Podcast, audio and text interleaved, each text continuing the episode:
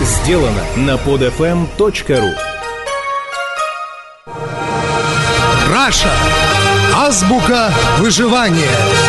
Свод неписанных законов России.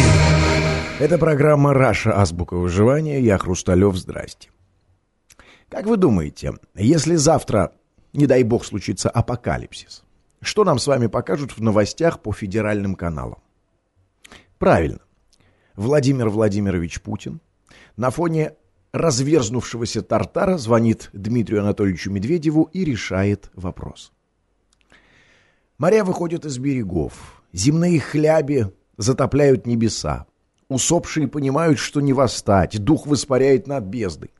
А ной Владимир Владимирович Путин в белой рубашке спокойно, уверенно, деловито, повернувшись самым выгодным из своих ракурсов к телекамере, возглавляет сколачивание ковчега.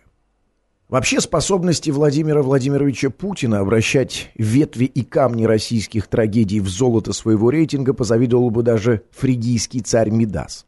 Чем хуже в стране, тем больше популярность Путина. Чем больше популярность Путина, тем хуже в стране. Если плохо, Путин разрулит. Если хорошо, значит уже разрулил. В общем, рейтинг Путина растет в любом случае. История парадоксальная, но нас с вами она не смущает. Цены на нефть падают, рубль э, обваливается, цены растут, безработные множатся, коррупция усиливается, Россия горит. Все равно да здравствует Путин, ура, если бы не он спаситель, было бы еще хуже. Только он один может Россию, матушку, спасти.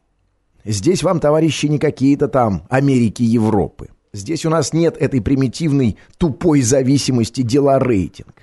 Здесь многосложная, загадочная, парадоксальная, идущая особым путем Россия. И формула здесь всегда только одна – рейтинг человек. Если, конечно, вообще этот богомерзкий варваризм рейтинг можно применить к таким сакральным ценностям, как Путин.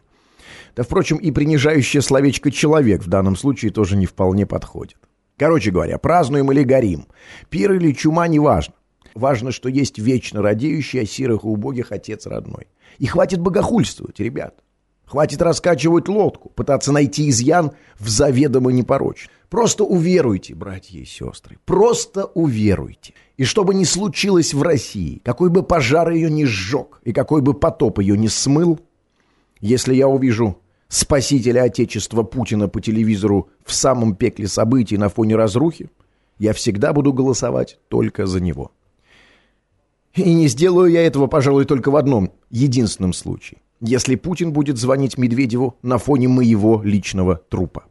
Это программа «Раша. Азбука выживания». Я Хрусталев. Пока. Скачать другие выпуски этой программы и оставить комментарии вы можете на podfm.ru.